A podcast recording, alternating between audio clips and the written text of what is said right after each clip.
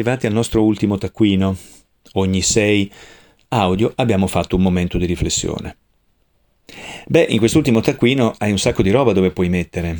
Ti puoi esercitare sulle otto regole della comunicazione efficace, c'è veramente da lavorare tanto, osservarle nel quotidiano, verificare quanto sei riuscito a ridurre la velocità piuttosto che aumentarla a seconda di chi avevi davanti.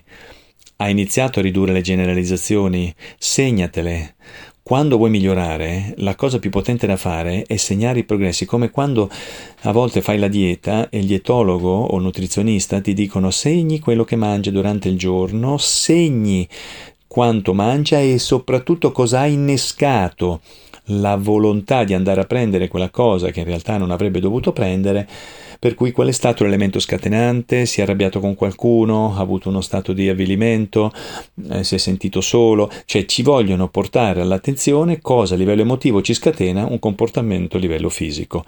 Carattere, siamo d'accordo? Cosa abbiamo interpretato nascendo? Dove eravamo? Con chi eravamo? La cultura? Ok, quello c'è già, rimane, ma la personalità la puoi sfumare? Sì. Puoi decidere di cambiare qualche comportamento distonico? Sì. Puoi decidere di metterti in gioco un po' diversamente rispetto a quell'obiettivo, a quella situazione, a quella persona? Sì. È un atto di volontà, te ne frega nulla, fine delle trattative, ma attento a dire sempre che è colpa degli altri, che sono coglioni gli altri, che non capiscono niente gli altri. È una forma di arroganza, quindi è una forma di superficialità, quindi è una forma di insicurezza, quindi è una forma di fragilità.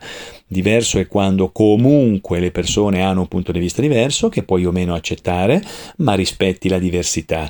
Se non rispetti la diversità, la tua aggressione altro non è che la tua insicurezza proiettata fuori. E siccome vedi che fuori l'insicuro non si riesce a gestire, gestire un granché rispetto alle condizioni di vita, il timore di anche tu presentarti così ti pone in uno stato di rigidità o abbandoni o aggredisci.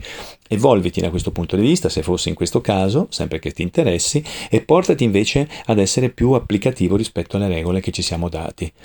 Sono otto, ce ne hai ognuno almeno decide di lavorare, fai conto su un paio di regole a settimana, nelle prossime settimane ti regoli su appunto attenzioni differenti, ogni volta scrivi sul tuo taccuino quando è accaduto, cosa è accaduto e come ce l'hai fatta a farcela o come potresti fare meglio.